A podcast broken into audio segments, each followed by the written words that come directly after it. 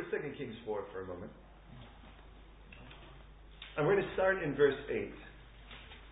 We're looking at the life, at the moment, uh, we're really looking at a terrible time of a downward spiral of an entire nation. Uh, there's a civil war, kind of Captain America, you know, thing, uh, that is with Israel and with uh, Judah. The 12 tribes have split after Solomon's divided heart, and the legacy was very clear to follow. And what we have is we have the 10 northern tribes uh, under the leadership initially of Solomon's commander. His name is Rehoboam, or Jeroboam, sorry, and uh, who was from the tribe of Ephraim. On the south, you have Judah and Benjamin and some renegade Levites, because Jerusalem is down there, who then have called themselves Judah. Judah, by the way, is where we get the term Jew today, for instance. Now, you're Jewish because initially they were the only tribes, initially, that they would say they could find, chase themselves back to. All of that said. The nation's been actually, it'll last 200 years. Uh, 200 years between the time of the Civil War and where both of those kingdoms will find themselves in captivity. So this is a horrible place to start. So let me, but I want to put it into perspective. Everybody knows somebody, but imagine being able to look in the face of someone and see their end. And see their end as bondage, addiction, slavery, abuse, tyranny. To the point where they erode into just death. How uniquely painful that would be to be able to see that in a person's face, to see that future. And to think if there was anything you could do to change that, would you? Well, let's be honest. If somebody doesn't, and let's just brave it. If somebody doesn't know Jesus, we know where that future is. But that is extended to every human being, and God desperately, desperately wants you to be with Him. But what if that person you looked at was your own reflection? and you could see that destruction. What would you do to change it then? And the reason I say that is, is we have in front of us, paraded in front of us, a very difficult story to watch, where we see step by step, inch by inch, the erosion from a place of abject blessing to a place of bondage, which, by the way, wasn't even the permanent end. Dabbling with other things, running to other gods, and immersing themselves into other cultures. And not that the culture is the issue, the cultures that were under other gods for which they adopted the gods. We'll talk about that in a moment. But in the midst of that, God never, ever puts his people without a witness. And traditionally, it always seems like when things start ramping up, God ups the ante and starts bringing in extra forces. He's going to do everything necessary except usurp your free will. There's the heavy part of it. In our story tonight that we'll be looking at in chapter 8, thank you, it refers back to a situation that we have here in chapter 4. So it would be nice to have the backstory ahead of time. Fair enough. So we're going to read in the round. What that means is I'm going to pick a verse, and that means that Carlo gets the next, Rachel will get the following, and so on. Oh. So no snoozing off for Yeah. the strategy. That's it, exactly. And I warn you, people have a tendency to get excited and read more than one verse, so then just go, oh, oh I'm 11. Okay. All right. Here we go. First of all, again, God. Do your work in our hearts. In Jesus' name. Now it happened one day that Elisha went to Shunem, where there was a notable woman, and she persuaded him to eat some food. So it was, as often as he passed by, he would turn in there to eat some food. Um, um, uh, and she said to her husband, Look now, I know that this is a holy man of God, who passes by us regularly.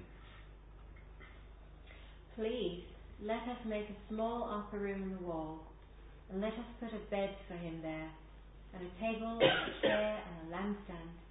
So it will be. Whenever he comes to us, he can turn in there. And it happened one day that he came there. He turned into the upper room and lay down there. Then he said to Gehazi, his servant, Call the Shunammite woman. When he had called her, she stood before him. And he said to him, and he said to him, Say now to her, Look, you have been concerned for us with all this care. What can I do for you? Do you want me to speak on your behalf to the king or to the command of the army? She answered, I will I dwell among my own people. Notice he said, Do you want me to speak to the king for you? That'll just come in handy later. Hint, no. Dutch wink. so he said, What then is to be done for her? And Gehazi answered, Actually, she has no son, and her husband is old. So he said, Call her. When he had called her, she stood in the doorway. Then he said, About this time next year you shall embrace the son. And she said, No, my lord, man of God, do not lie to your maidservant. But the woman conceived and bore a son when the appointed time had come, of which Elisha had told her. And the child grew. Now it happened one day that he went out to his father to the reapers. And he said to his father, My head, my head. So he said to his servant, Carry him to his mother. When he had taken him and brought him to his mother, he sat on her knees till noon and then died. Hmm. And she went up and laid him on the bed of the man of God, shut the door upon him, and went out. Then she called to her husband and said, Please send one please send me one of the young men and one of the donkeys, that I may run to the man of God and come back. So he said, Why are you going to him today? It is neither the new moon nor the Sabbath. And she said, It is well. Then she saddled a donkey and said to her servant, Drive and go forward. Do not slacken the pace for me unless I tell you. And as she departed, she went to the man of God at Mount Carmel. So it was, when the man of God saw her far off, that he said to his servant Gehazi, Look, the Shunammite woman. Please run now to meet her, and say to her, it is, is, it, is it well with you? Is it well with your husband? Is it well with your child? And she answered, It is well. Now when she came to the man of God at Bahir, she caught him by the feet. But Gehazi came near to push her away. But the man of God said, Let her alone, for her soul is in deep distress and the Lord has hidden it from me and has not told me. So she said, Did I ask a son of my Lord? If I not say, Do not deceive me? Then he said to Gehazi, Get yourself ready and take my staff in your hand and be on your way. If you meet anyone, do not greet him, and if anyone greets you, do not answer him, but lay my staff on the face of the child. And the mother of the child said, As the Lord lives, and as your soul lives, I will not leave you. So he arose and followed her.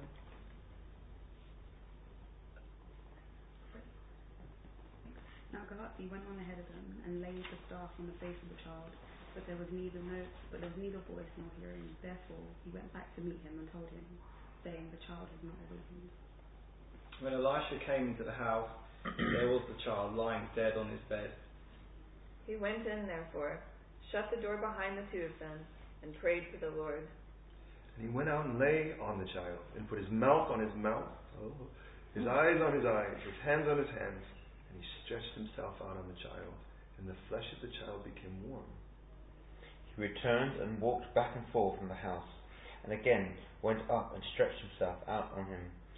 Then the child sneezed seven times, and the child opened his eyes.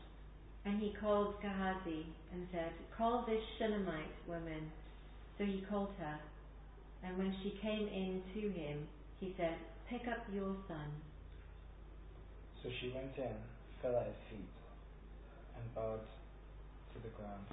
Then she picked up her son and went out. Okay, that's that's our previous story. Now here's the situation, and I'd like to kind of put things into perspective. It's roughly two years between that and what we're looking at now in chapter eight. So two years ago, this basically happened. Now there's because we've already talked through this, I just want to cover a couple of key things. First of all, I want to remind you, Elisha is en route. He's en route between one place and another, and this woman sees him en route and notices he's a holy man. Now, does he smell holy? Does he? Does do angels follow him? Does he have that gold plate floating on his head? Or could it actually be that that Elisha's lifestyle was one that he wasn't just holy in front of people, he wasn't just holy at events. That even in those moments that we would be least apt to be way on our spiritual game, en route between one thing and another, she seems to notice. And so she invites him in for food. And he goes, okay. So he goes in for food. She seems to be a woman of great means. She is a wealthy woman. She has a husband, that's clear, because she's going to tell him to do something in a moment. And uh, but she has no children. You're probably aware in the Middle East, of course, that becomes a point of shame. Oh, by the way, I, have I said it yet? Please don't just believe me. Don't just assume whatever I say is true because I say it. Please search the scriptures and test everything by it. Okay, that's my disclaimer. Always said, right? So here we go. So in all of that, she turns to her husband and she notices this is becoming a routine. This man is coming in for food every time he's passing by. And by the way, he is doing this route between Gilgal and Jericho and up to Mount. So this is kind of en route to all of that. And so we sort of, this is just in essence, this is what we would call in America, we call it a pit stop. Uh, you know, th- those places that are sort of truck stops. And there's, you know, then you would just sort of in between very long um, places of driving, there's a little place where you can go and get some food and some petrol and off you go. That's kind of the idea. And she looks and she goes, you know, well, we should go beyond this. I mean, obviously this guy's coming and passing through, and obviously he's got long distance. He's roughly 20 miles. And so we say we make him a spare room up in the upper, you know, building. And we traditionally you build an expansion on the top of a house. So that's what she's going to do. Uh, we don't know if her husband's a builder or whether he's going to hire it. She has the means, and she's build him a nice place. Now, there's nothing elaborate about it. Now we might say it's the penthouse because it's upstairs, but it's just a, it's a room. And notice it only has three things, at least that we see: it has a bed, it has a table, and it has a lampstand. So it's a place for him to sleep and a place for him to read. That's basically it. No. At which point, then, he kind of looks and he's noticing the fact that she's done all of these kind things and he hasn't done anything for her. And at this point, he's like, well, we should do something. And we're introduced to an interesting character, a man named Gehazi. Now, it's important to recognize, if you're familiar with the story of Gehazi, it doesn't end well with this guy. Gehazi was a man who ultimately, if you remember, kind of goes and tries to jip out a man who had leprosy, was healed, a Syrian commander of the army named Nachaman, who, by the way, then he tries to get a little, a little something on the side. Well, he gets a little something on the side, and then he gets a whole lot on the skin. He winds up getting the leprosy from the guy in return to all of that. So we kind of know that's where it's going to be with Nachaman. The last time we'll see him uh, up to our text, he was somebody that, in essence, tried to rip off that other guy when Elisha was like, don't you dare give him anything for it. Nonetheless. We, what's interesting is you meet him here, and we read him as his servant. Now, that could be, and just so you know, in Hebrew, that is actually potentially that she had assigned that servant to him, or that it was somebody that was raised up from the school of prophets. We don't know where actually Gehazi came from. But what's interesting is the first time you see him is in a rich woman's house. I think that's interesting. And he's like, man, we need to do something for her. And, and notice he says, do you want me to speak to the king for you? Now, why would you speak to a king for someone? Or you would speak to him to try to get them exempt from taxes? Uh, that would definitely be something of benefit let's be honest here, since 40% of the income goes there. You know, uh, or, or, by the way, to try to regain land back, which, by the way, she says, I dwell among my own people. I have no need for either. That's not, there, will be no benefit. And Gehazi goes, you know, she doesn't have a kid. So he goes, well, I'll tell you what. There you go, you're going to have a kid. And by the way, notice she doesn't exercise great faith. She actually says, oh, come on, stop lying to me like this. Mm. Yeah, and which appears to me, pardon me for saying, since we've had the privilege of being able to walk people through people who've never been able to actually have children. The amount of heartbreaks, you know, you, you call it, you call it like sort of the monthly breakdown, where you realize there's something that's clear. I'm trying to be careful I say this, which becomes clear you're not pregnant. And that day is the worst day ever, because it's obvious. Again, no matter how hard you're going to try, there's nothing going to do at this point. So I imagine time after time after time, monthly broken hearts. So when he says this, this has got to be ripping open a very, very deep wound. but notice she never goes, okay, well, let's give it a try, whatever. Though obviously things need to happen, but we don't read that it was her great faith that gives her a child. Notice that. Nowhere in it does she relent of this moment of disbelief until she winds up becoming pregnant and she has this child. A miraculous situation. Now she has the child, and again, I remind you at this point, think about it, Elisha's just making house calls. He's popping by, staying in his little room, getting a meal, and off he goes because he's on en route as he does so with these schools of prophets. When all of this is happening, we have a moment here where the boy becomes tragically ill. There's an argument of what it was. Was this malaria? Was this heat stroke? Well, it really doesn't say. What's clear is that it must have something to do with his head because he's saying so. He says, My head, my head. He says it to his father, interestingly enough, during a time of reaping, which would be a time of warmth, by the way. And with that, then they carried him to his father, who ultimately, or I should say, they carry him to his mother, who, and the boy dies on his mother's knee, which tells you that the boy must not be huge. Because if he was huge, well, I'll be honest, even a very large boy, if he's dying, I'm sure mom will have the strength to carry him. But he appears to be someone that they carry to him. He appears to be in to be carried. At which point, then, it's interesting what she does. If you think about it, she hides the child from her husband. She hides his illness. And she puts him in the upper room, and you, which you can connect dots with Acts 2 and so forth. But she can, puts him in, which is Elijah's room. And as she puts him in that room, the husband's like, hey, is everything okay, honey? And she's like, yeah, everything's cool. Loose paraphrase. And she's not telling him he's dead. Now, why would that be? Well, one thing's for sure. Within Hebraic tradition, the moment that a, a child dies, you wrap him up immediately. It's, an, it's a moment of respect and honor, which tells me, interestingly enough, that she must be a woman of faith here. Because if she really just thought he was dead and he was probably going to stay that way, why wouldn't she allow him to be wrapped up and properly given a proper burial? I kind of get the idea there's still hope. Well, obviously, because she's going to go and take quite the trip herself. But husband doesn't know this. So there's a dead child laying on Elisha's bed. And so she starts to head off. And as she heads off, by the way, the first person to greet her again is this servant, Gehazi. Now Elisha sees her from a distance and he goes, oh, okay, well, you know, this is really strange. That's the Shunammite woman. Would you go find out what's up? And it's interesting because what's clear is he doesn't know. Though he's a man of God, and by the way, according to these texts, he's called the man of God. Mm. During a time when there are at least three schools of prophets that are, as you're aware, bustling so much they have to do expansion programs for the buildings, mm. he's the only one called the man of God. Mm. Don't you find that strange? During the time of decline into slavery, into bondage, does not necessarily mean it's a time that lacks spirituality, doesn't mean it's a time that lacks religion. It's just a time that lacks the real God. Mm. And again, business, it would look successful, in our opinion. We have three schools of prophets and we have to make the buildings bigger. This is really, but it's not. Mm. Just because something is full does not mean it's full of Him. Mm. And once the Lord's in the house, it's full. So, having said that, Gehazi's like, is everything okay? And she says the same thing she did to her husband. Yeah, it's cool. And she's still beelining at this point for Elisha, which makes me wonder her relationship with both of these men. Now, I understand not telling her husband because she doesn't want her son involved, but not telling Gehazi. I kind of get the idea that she doesn't assume he would have anything to do with it. But again, I remind you, Elisha is the man of God. He's a definite. You following me so far? So with that, so with that, she winds up at the feet of Elisha. And she starts, and she unloads. She is a volcano, and she is now erupting. And I imagine at this point it is a launch of tears, but it is an angry voice coming out of her.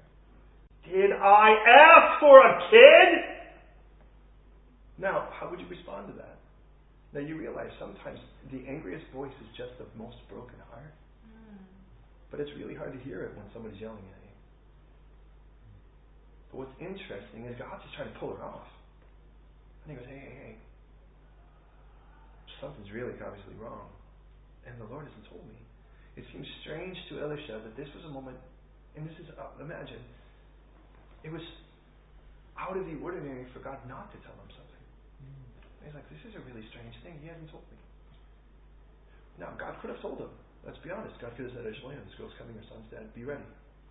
I would have, I, to be honest, at that moment, if I were Elisha, I would have really preferred that. Hmm. But not. And I wonder what it would be like. Oh, oh, think about who you would be if you were the person in that. Tears would fall on my face. And maybe that was why. Those of you who are in the acting profession who have ever been there, you do know that there are times where they don't actually tell you what's going to happen next because it's the only way to get a legitimate response from you. Why get something sequestered when you could just nab it in? And there have been situations, and we hear scene after scene where some actress, for instance, mm-hmm. is going to throw a glass of water in the face of an actor, and they do not tell the actor. Because when he gets it, he responds mm-hmm. as one would expect to respond, getting a glass of water in his face. Right? Well, I wonder if that's what, I mean, and again, we have to guess here. Mm-hmm. But somewhere in all of that, he's got to respond. His response is interesting he sends the servant. I remind you, the one she dodged to get to Elisha. And he goes, Take my staff and go to that kid. So he does. You know what he does? He runs and he throws the stick and nothing happens. And what God says here is, there was no voice. I think that's an interesting thing. Well, whose voice would you expect to hear there? The boys? Oh, what about Gehazi? Well, he comes back. So imagine how that would be. You're on an errand, you run back, you run up to that upper room, and you take your stick, doink. Picks up the stick, he runs back. It didn't work. So Elisha, and by the way, the woman never goes with Gehazi. Remember, she goes, I'm not leaving you to Elisha. She knows where this is. And when they go there, what we read is Elisha throws himself upon the child and he prays. And maybe that was the voice God was looking for. One of the things I learned with Gehazi was he was a man of prayerlessness. We never read him praying, ever. Mm-hmm. Oh, he was a servant of a man of God. But knowing where he ends, one of the things you're going to find is he is not a man of prayer. Another thing you're going to find is he's not a man of faith. Mm-hmm. Nowhere do you read that. And you know what? You can take a guy and you can stick him in a program, into structure or something, and you can toss it. And good things can still happen if the word's being taught or whatever the case is, but that doesn't mean the person who's throwing the stick has any prayer or faith in it. Hey, God's word never returns empty. We've even prayed that. And yet, even in all of that, that doesn't mean that the person wielding it is actually doing is actually the person you know is actually doing it in great faith. Mm. Remember when Paul would say, "Some actually preach the gospel out of selfish ambition and actually thinking they're going to make my life more miserable." Well, that doesn't sound like any decent reason, does it? You know what Paul's response to that was? Not what ours would be. Like, oh, that guy needs to get off the television and all that guy's a jerk. He said, hey, here's the good news. The gospel's being preached and people are getting saved. Even if the guy's a jerk, the gospel's still the gospel. Still the power of salvation, whether a donkey wields it or that guy. Back in our text, now it's Elisha's turn. Now, which one of you wants to throw yourself on a baby or a child or a little boy? Okay, I could actually, conceivably, lay on a dead person. I, there's no part of me that thinks that would be a cool thing. It isn't like that's uh, on my bucket list. But the lip to lip thing is, I would I would actually have to hear God say that probably no more. Just the way because there's no part of me that would go. Well, clearly there's some hidden part of me that would say that.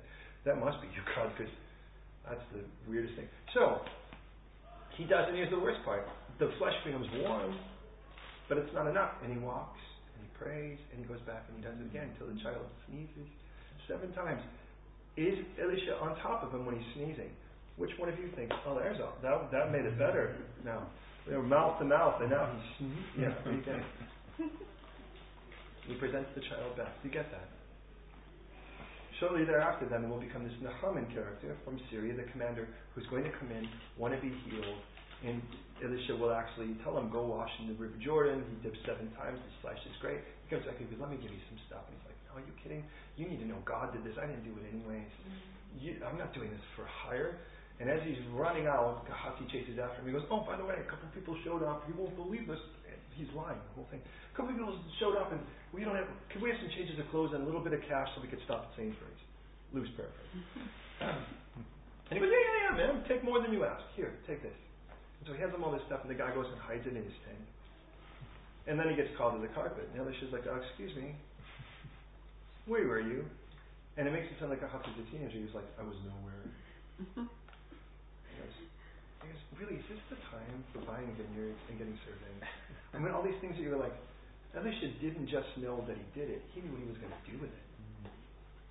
And he goes, you know that leprosy that left him? It's going to cling to you be filled. Are you with me so far?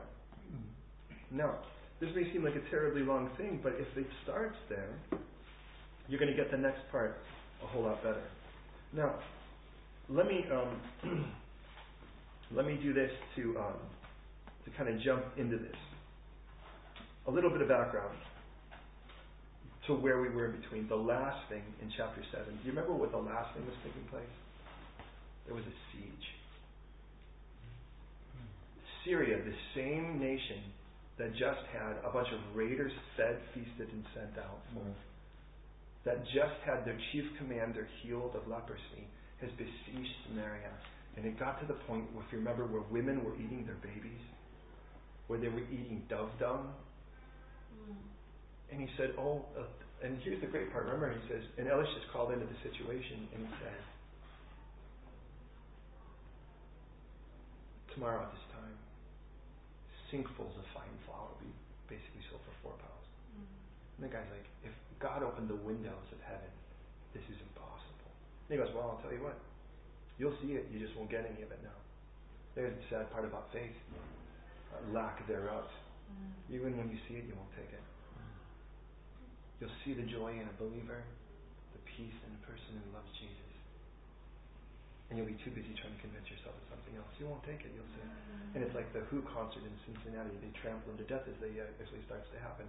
The reason I say that is we left with people selling bushels of fine flour for a few pounds. We are well to do at the moment. Are you with me on that? But people were starving, and we would say it was because of the siege. Here's the problem. By our first couple verses, there's a famine. It clearly can't be because of the siege. Because now the people have an abundance. you know this from the book of Deuteronomy. God promises that disobedience actually, God's responsibility is to protect and provide, to take pleasure in and to give you His presence. You want to run from God? Why would God provide? He wants you miserable when you're running from Him. Because He wants you back. So the people at this point are in a tremendous famine, but it's not because of the siege. So hear me and forgive me for kind of taking the, the scenic route, but it should make this very easy once we get to it. Hear me on this. The northern kingdom has never, in all of their kings, had a decent king. I remind you, there's a guy named Omri who had a son named Ahab, Achav, who was wicked and married this woman named Jezebel. Most of you are familiar with that. They have a daughter. Their daughter's name is Athaliah. Very close, by the way, to the airlines, Alitalia, which always makes me a little uncomfortable. Mm-hmm. and she's a chip off of mom's shoulder. She's basically Jezebel Jr. You all with me so far? That's the northern side. The southern side, Judah, on the other hand, Judah, they actually have decent kings. They vacillate. They've had a decent king with Asa, but they also had a great king with Jehoshaphat. But Jehoshaphat was a a man whose heart was after God, but he was also a doofus. And he was one of those leap first, pray later guys. His story was one that you're just like, are you serious? But get this. Because I'm not trying to make it confusing, I'm just trying to put us in where we're at in this perspective. The south, that King Jehoshaphat has a, has a son. And his son's name is Yoram. Just to make things worse, the king in the north has a son and names him Joram too. Don't think it's really going to get easy, right? But the king of Judah, his son Joram, marries Jezebel's daughter, Jezebel Jr., Athaliah. Now, you can't imagine that's a good thing. It is a horrible thing. And here is the stage we are in set for this time. And this is why this is so important for me to give to. God never wants unity at the expense of holiness. God wants unity for the benefit of both parties. He says for us not to be unequally yoked. Now, we say, well, I'm building a bridge. Well, are you actually building a bridge or are you just relocating? Because they're very different things. When the unsaved, godless world becomes the influencer and the church ceases to be, God has to act. Mm.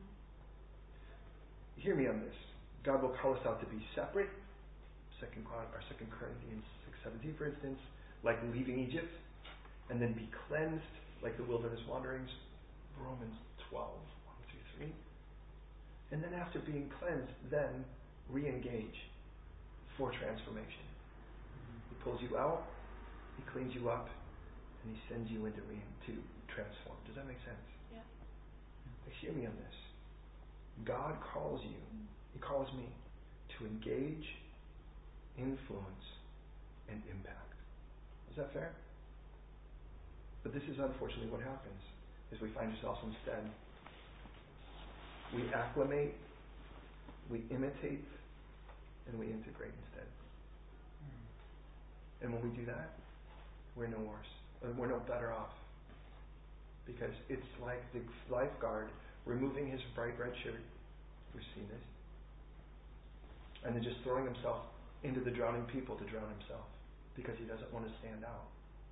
He's there to save lives.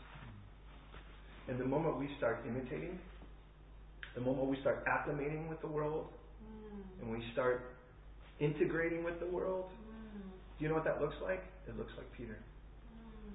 who got into the garden, or I should say into the courtyard, warmed his hands at the fire, and ultimately denied Christ thrice. Mm. And now let me warn you on this.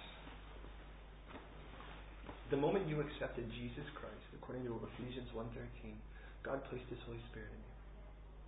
And the mission of that Holy Spirit, after drawing you to Jesus, is to make you different from the world. And if we try to spend our time trying to blend in with the world, you are fighting God to be wanted by the one who really wants you. Is it ironic? Because to me it just seems insane. But does it make sense? And the reason I say that is now, believe it or not, we can actually get into our text. But this is why we're only doing eight verses. In verse 1, we are roughly now at about 847 BC. Verse 1, look at it with me, 2 Kings 8. Then Elisha spoke to the woman whose son he had restored to life. Oh, you know that story now, don't you? And he said, Arise and go, you and your household, and stay wherever you can. For the Lord has called for a famine, and furthermore, it will come upon the land for seven years. Now, this is where we start this. I'd like you to consider the fact what God is doing here. God is about to perform a wrath. But did you notice God rescues before his wrath? Mm-hmm. God removes before his wrath? Mm-hmm. Now, pardon me for pushing a doctrinal bend. I don't traditionally do this, but I kind of have to here. There are times where there's wrath of man. You get that. And there are times that there are wrath of God. Can you think of, there are two very specific times we could say that there were very obvious judgments or wraths of God in the Old Testament. Can anyone come up with those? The flood. I think that's a pretty simple one, wouldn't you say? One, there's another one in Genesis too, by the way. Sodom and Gomorrah. Now, I'd say in both cases that was the wrath of God. Would you agree? I find it interesting. In both cases, something happens. In the case of Noah, God did not allow a drop. By the way, you're aware of the fact that water never fell from the sky until then? So imagine how nutty you would sound. So you'll say, oh, by the way, it's going to rain. Well, what's rain? Water falling from the sky. Okay, yeah, water falling down. Right? Because it would always come up from the ground. He's like, no, it's actually going to actually bury this earth. Yeah, you're an idiot. But God doesn't allow a drop to fall until not only are the people, but Noah and his family in the boat, but that boat is sealed with pitch as well. Then the water falls. He removes, and then comes his wrath. That sounds familiar. How about the other case with Lot? Remember what the angel told Lot? Now, loose paraphrase. Stop dragging your feet, man. Get out of here, because I cannot allow this wrath to come until you're gone. Which tells me the same. And by the way, didn't God tell us that the end times would be like the times of Noah and like the times of Lot? I find that interesting. Now, when God writes, Jesus speaking to the seven churches in the book of Revelation, there is one church he holds, there's two actually that he holds faithful. One actually I wouldn't want to necessarily be that Smyrna. Smyrna, by the way, is the Greek word for myrrh, which doesn't release its scent unless it's crushed. And he says, by the way, you're going to get crushed. You'll make it to the other side of this. But Philly, Philadelphia, yeah, I'd like that one. They're the missional church. They've kept all of his commands in regards to being faithful to their ministry. And I'd like you to hear what Jesus says there because it's right before, obviously, the wrath that's being poured out, starting in chapter 6, 6 through 19. This is what he says there in chapter 3, verse 10. Because you have kept my command to persevere, I will also keep you from the hour of trial that shall come upon the whole world to test those who dwell on the earth. He's like, you know what? I'm going to pull you out of this thing before my wrath ever comes. Because you know, you know the way I do things? I remove and then I pour forth my wrath. Because why would I need to pour forth my wrath? On you. So that's how this is this isn't the only reason why people believe in a rapture by any means, but it is definitely consistent with God's character. Now, in our text again, Elisha is approaching this woman. And as he approaches this woman, and I remind you, this is a gal, this is a gal who already knows the miraculous hand of God because she has a miraculous son. By the way, might I just say she has a miraculous son twice. Mm. She has a miraculous son who was born mm. by a miraculous gift of promise, and then was raised to life. Don't you find that interesting? He was a son of promise that actually came to people who didn't actually even expect it, and then you know, or actually wasn't in faith, you know, expecting it, and then was raised from the dead. For what it's worth. But notice he says, I want you to get out. Now, why is he wanting to get out? Because again, I remind you, don't hear me on this. Because this is going to be a tough thing for us. One of the heaviest verses for me is it says, as you know in the Psalms, he who sows in tears will reap with joy. Now, I don't think I've ever seen, I, am confident I've never seen any of you plant. Now, if you love gardening, talk to me later. I have a whole back garden that I need, that needs work. But one thing's one thing I'm confident in is it's like traditionally you're not crying out seed. Oh, but traditionally the Jews do. Do you know that? They have a friend, his name is Menachem. He runs you actually been there, right? Kfar Kedem? Do you remember that? And he talks about how traditionally when they sow they, we don't even know why we cry. And he says, could it be because of what Jesus said when he said that unless a seed falls to the ground and dies because the seed is dying. And it was one of the few moments Malcolm was basically like Tevye, if that makes sense, from like Fiddler on. He's a big character. He just got quiet. But how would that apply in your own life? What about those things that God has told you to leave behind? That you have to let be buried. Now, I'm not talking about things you just don't want. There's no tears in that. But God always promises to bless abundantly those who will betray their hearts for what is right. Because when you sow in tears, you reap in joy. Hmm. What we're going to see in this text is just because you lay something down does not mean you'll ever see it again. You'll never see it again. But it's God's job if he cannot resurrect it and reconcile it, then it should stay buried. Is that fair? Because if it can't be resurrected and reconciled, then it really shouldn't be there anyways. Then you're dragging the old man over. And the Pharisees did it and called it the circumcision. The Sadducees did it and said there was no resurrection. We all have this thing about we want to, well, I was born this way. Well, who are you reborn as? Because he should be the author of your reinvention from the ground up. Now, I'd like you to consider what this woman has to lose. You tell me. And he goes, I want you to leave. What does she have to leave behind? Yeah, she probably has great wealth. She uh, clearly has a house that has an addition on it. She's taken her household. Where is the husband? We don't read of him anymore. Now, is he still alive? We don't know. But like Joseph, he must have died. Well, we really don't know. But we don't. What we do know is he's talking to her. You need to leave. She has to leave everything her future, her comforts. She obviously has fields, by the way. So this means all of her financial security, all of her future, her identity as who she is. The only thing she gets to take with her is her son. Have you ever been asked to leave that much behind? She has a lot. And by the way, because she is quite a wealthy woman, you know what else she has to leave? The comfort of just knowing it's in front of you. To have to lean on the faithful hand of God. And we all know God's faithful. But when, it, if, when if God doesn't pull through, your bills don't get paid. This is a very different story. Your prayers become very different. Your throat gets a little tighter. You become a lot more emotional. You really need to know. And we don't know how old she is, but the fact that she has said, come on, back three years ago, two years ago, tells me she must be older. She must be beyond childbearing age, or it wouldn't have made sense for her to say that. So now she's looking and she's going, but we don't read anywhere in this she's arguing with him. Look, you're going to need to hear me. You need to leave everything you know. And I'm not even telling you where to go. You just need to now go here. You need to leave all of your comforts, all of your familiarities. And I, need, and I need you gone for seven years. Because I need to deal with this nation. If you cannot influence it, impact it, mm-hmm. and get out. Because if you won't, sooner or later it will. Does that make sense? Okay, we're almost done here, believe it or not.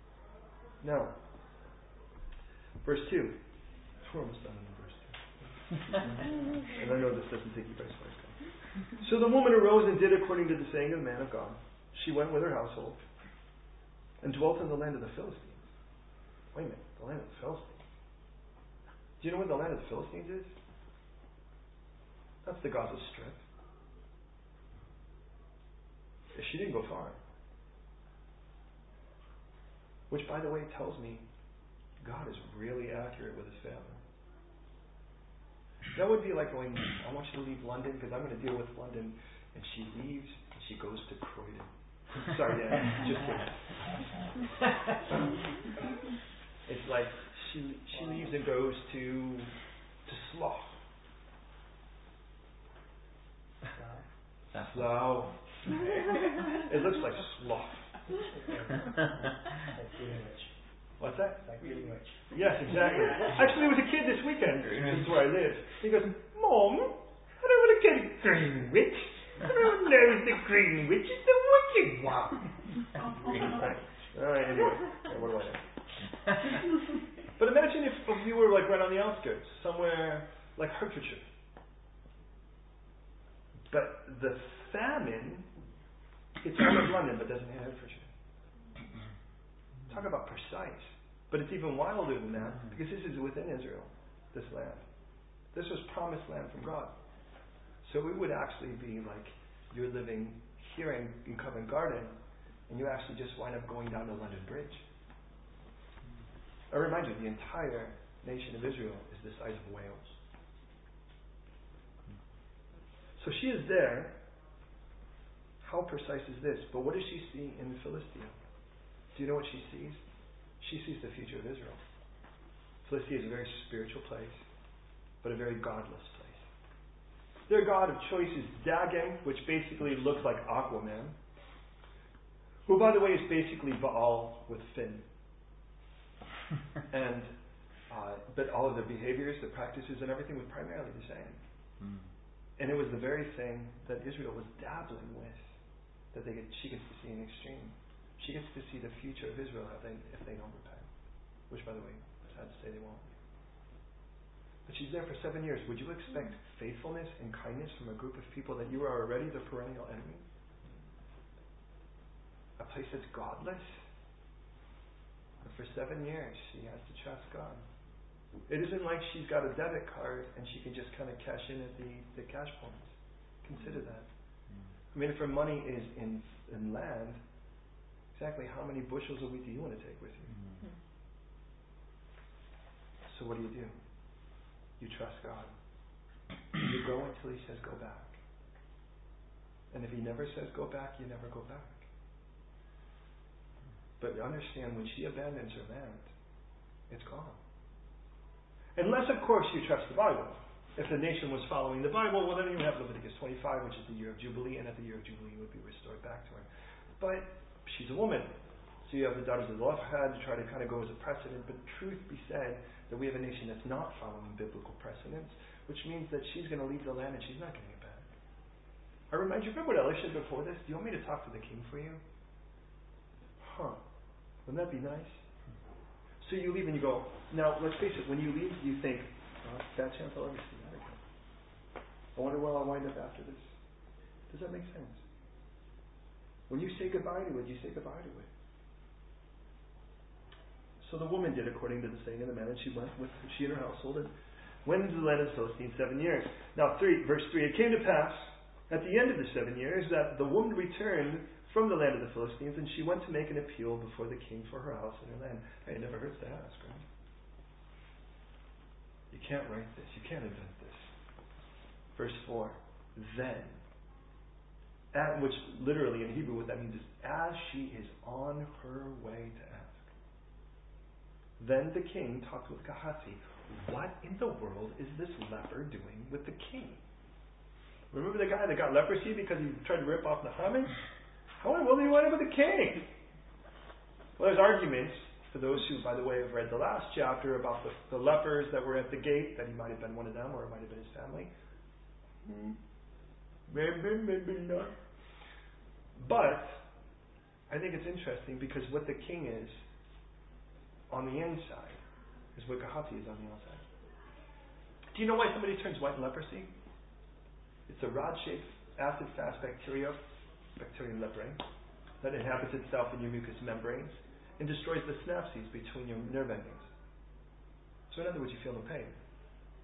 It usually takes as long as 20 years for you to die. So what happens is those things that happen now in the beginning you probably feel pretty invincible because you just don't feel pain. So what happens initially is you lose ex- in your extremities, your fingers, your toes, those kind of things. But ultimately what happens is as it surfaces on your face, you kind of know you're in trouble. The reason your skin regenerates is because of your nerve endings. It goes, hey, that's dry skin over there, let's do something about it, and it starts sending fresh skin up. So when the nerves are no longer telling the brain, because that connection's lost, well, your skin stops reju- producing fresh skin. So basically what you are is you're a walking dust ball, because your skin now is all eroding in front of you you basically numb yourself to death. And what when the Naaman was, I'm sorry, what Gehazi was on the outside, the king was on the inside. Spiritually, he was a leper. He had numbed himself from the conviction of the Holy Spirit. He had numbed himself from the conscience that God placed within him to say, this is man. So it makes sense they were next to each other. But the king talked with Gehazi, verse 4 the servant of the man, notice the man of God, doesn't call him a man of God himself, saying, Tell me, please, all the things Elisha has done. Well, I think that's an interesting thing. How all of a sudden the king's interested in tell me some amazing stories. So it happened as he was telling the king about how he had restored the dead to life. And imagine he probably didn't say, Oh, yeah, I ran over there and threw a stick on the kid, nothing happened. I, mean, I wouldn't have told that story, would you? well, I tell you the hell I should, man. He, he really pulled this thing off. So as he was telling the story to the king of how he had restored the dead to life, there was the woman whose son he had restored to life, appealing to the king for her house and for her land. The guy's like, You won't believe this. What a coincidence. Mm-hmm. there she is now. That's the woman. There she is. She must be a remarkable woman to be able to go, Well, clearly that's her. But imagine the case, and you're aware that there's a phrase that coincidence is not a kosher word. Gehazi said, Oh, my lord, O king, this is the woman, and this is her son, by the way, that Elisha restored to life. And then the king asked the woman, She told him. So wait a minute, are you really her? So the king appointed a certain officer for her, saying, Restore all that was hers, and all the proceeds of the field from the day that she left the land until now. This is how the story ends. This story ends with the idea that this woman, in faith, left everything she was familiar with and comfortable with, having no report ahead of time, no promise that she would be restored. But she left it because she was being obedient. And she left it to get out. And the last thing you would have thought is, well, maybe I'll get the land, land back. But beyond that, was the idea not only will I get the land back, but I'll get everything we made on that land for the last, you know, seven years. Now there was a famine, so who knows what they made. now, what happens when a person abandons property? Let me ask you, what happens when a person abandons property here? You know what happens? The Bohemians find it, right? People that you know, beard wax and you know are listening to hipster music, that um, that are all about hemp clothing and, anyways, you know, mm-hmm. because they did that. They took over the place that you know again is vacant again. Mm-hmm. I remember that when they remember that when they shelled out over there for a while. That mm-hmm. became the Superdry store, and then oh. you know we won't go and that kind of thing. So you not only have to try to get your land back, you have to remove the people that are there. Now, for what it's worth, in my last couple minutes, if you know the the, the process to eradicate people that are squatters from a property is a threefold situation. First of all, of course, you have to publicly present the deed that who owns the property in the first place. I mean, that's only proper. And then once you actually do that, you actually have to publicly announce it that you are going to go and seize the property and take it back. And then once you drive out those people, you actually have to cleanse the land because it's Israeli land, so it needs to be cleansed. It's a threefold thing for what it's worth. First, the deed, then the public declarations, and then the cleansing. Why is that important? Because if you're familiar with the book of Revelation, it takes place with the seals, and then it's the trumpets, and then it's the bowls. God is eradicating the people because they don't own the land. He does. All the earth is the Lord's and the fullness thereof. The devil never got the deed. He just got squatting rights. Mm. Adam invited him in and said, Here, you can go ahead and make yourself at home. But the property was never his. Mm. But God has a proper procedure, and He's going to take it back. But the reason He's going to do that isn't just to kick out them, is to give every human being on the planet an opportunity to say yes and no reason to say no but their own stubbornness. He's like, Have you had enough? So there's judgment, and then He stops. And then He sends two prophets. And, or I should say this, there's judgments and He stops, and He sends 144,000. Then there's judgments and He stops, and then He sends two prophets. And then there's judgment. And then he has three angels span the earth preaching the everlasting gospel. Why would he do that if he just wanted to torture everyone? Mm. So he's like, Have you had enough? Is it now a good time? I mean, back then was a great time, but now still good. Mm. And there will be people who will die shaking their fist at God. Mm. But there will be others who will only come the hard way. But in the end, praise God, they came. Maybe that's some of your stories. Mm. I'll be honest, it was a bit of mine. Now, hear me on this. There's nobody in history that left more than Jesus. Who left more than just all the glory of eternity. You left the love of the Father. Because he said, Oh, that they would see the love that you had for me before the foundation of the world. He had to leave that intimate face to face presence with the Father to come down here and as he came down here, he served. Mm-hmm. You are aware of the fact that there are only three different ways to become part of a family? Do you know what they are? How do you become part of a family? Adoption. Adoption. That's a good one. Marriage. Marriage. Birth. You got to be born in. Are those the only three ways to become part of a family? Basically, yeah. You're aware of the fact that God did all three with you, right? He made sure there was no place left unturned. You were adopted put the spirit of adoption in you. You're born again, so you're born into the family. And Jesus is your groom. There's no possible way you couldn't be part of the family. You are every part of the family in that. But for that to happen, he would have to come down and get his girl. And he would have to serve for her. There are three different ways that a man could actually serve for his bride or get for his bride. One is to pay her debt. The second is to redeem her family from dishonor. And the third is to work. Which, by the way, for what it's worth, they had limited down to three and a half years because Jacob worked so darn hard for Rachel. Okay. Yeah, yeah. right. So which of those did Jesus do? Oh yeah, guess what? He did all three of them. He served his three and a half years for us. He redeemed us, mankind, even from our own dishonor, and he paid our debt. Do you realize when God does something, He doesn't just kind of do it; He does it absolutely. Mm. But when He returned, he returned with greater wealth. He realized the only thing Jesus didn't have was you, and that was enough for him to leave everything else to get. Do you realize you're so precious Amen. that the richest person in all of eternity was the only person who could afford you, and it cost him everything to get you, and it was still okay for him? So exactly, how do you think you're going to get something else from someone else, anywhere else, that's going to know you anywhere close to that, and think somehow that's going to validate you when God did this? tonight, let me ask you again who's the one who made the move? And who's the one that responds? And if we're the one that responds, how should we respond? Do we want to be like a hussy? Or do we want to be like a faithful person that would say, the woman of God, the man of God? Even if nobody else does. Mm. Are we busy integrating into a world that's, in other words, are we actually trying to blend in with the Titanic or are we busy blowing up life rafts? Oh, I don't want to stand out. Well, too bad. If you gave your life to Christ, you're supposed to stand out. Mm-hmm. Mhm. Yeah. You were the only living thing in the morgue. Stop acting dead. And with that, as I pray, as we pray, could we pray for God to reignite the desire? And understand, holy is not holy from first, it's holy unto. Mm. It's holy unto Him. And that, in essence, births the behavior. If that makes sense. Yeah. It's not holy from the world. I'm holy unto Him. What, what separates my children from all the other people in the, in the planet are they're my children. There will be different behaviors for it. They'll, they might occasionally even call me dad when they want something. Hmm. But I tell you what, it's easy to forget that.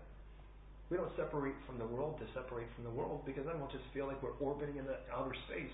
We separate ourselves unto God so that we can help say, you know what, it isn't about me building a bridge to hang out with you. What I want to do is invite you over. And if there's any bridge at all, the bridge is Jesus Christ. And the gospel is the only way to the Father. When John writes First John, he says, I write this that you would have fellowship with us. And truly our fellowship is with the Father and his Son, Jesus Christ. He's like, the reason I'm even telling you this is because I want you on our side. Now, could you imagine what would happen if we, we started there? I'm like, I like where I'm at. I'd like to invite you over. But for that to happen, you're going to have to leave you at the door. Because Jesus has got a whole new you